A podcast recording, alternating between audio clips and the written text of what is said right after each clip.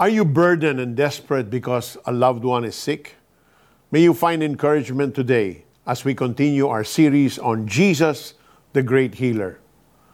A desperate father's wish. Have you, out of desperation, begged God to do something? If you're a parent, gagawin mo ang lahat para sa anak mo. Ganito ang ginawa ni Jairus. He was a leader in the synagogue, but he was much more than his job title. He was a father with a deathly sick daughter.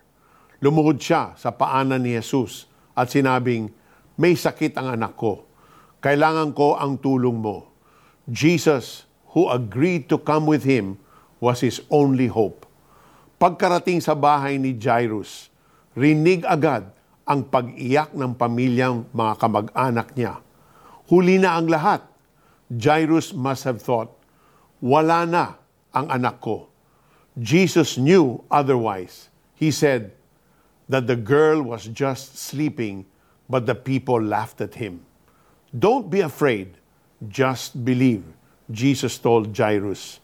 Inside the father's broken heart, a tug of war was going on. Grief on one side being pulled by faith on the other. The great healer went to the girl, took her by her cold hand, and said, Little girl, get up. She opened her eyes, stood up, and walked around. The people were amazed. Paano nangyari ito? The cries of sorrow turned into tears of joy. In that moment, a miracle happened. A desperate father got his wish, and the power of Jesus was revealed. The Bible records two other instances when Jesus raised the dead. Every time, like this one, he was driven by compassion. May kapangyarihan sa mga salita niya na nanggagaling sa kanyang puso. Jairus did the right thing in coming to Jesus. When we reach the end of our rope, may we find Jesus holding it, saying, I've got this. Let's pray. Dear Jesus, I don't know what to do anymore. Please take this burden and carry it for me. May your will be done for me and my family. Let's apply this in our lives. If you ever wonder if Jesus can hear your prayer and if he has the power to act, remember this miraculous story. May gusto ka bang ilapit sa Kanya? Come to Him boldly today.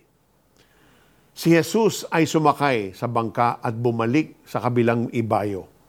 Nasa baybayin pa lamang siya ng lawa ay dinumog na siya ng napakaraming tao.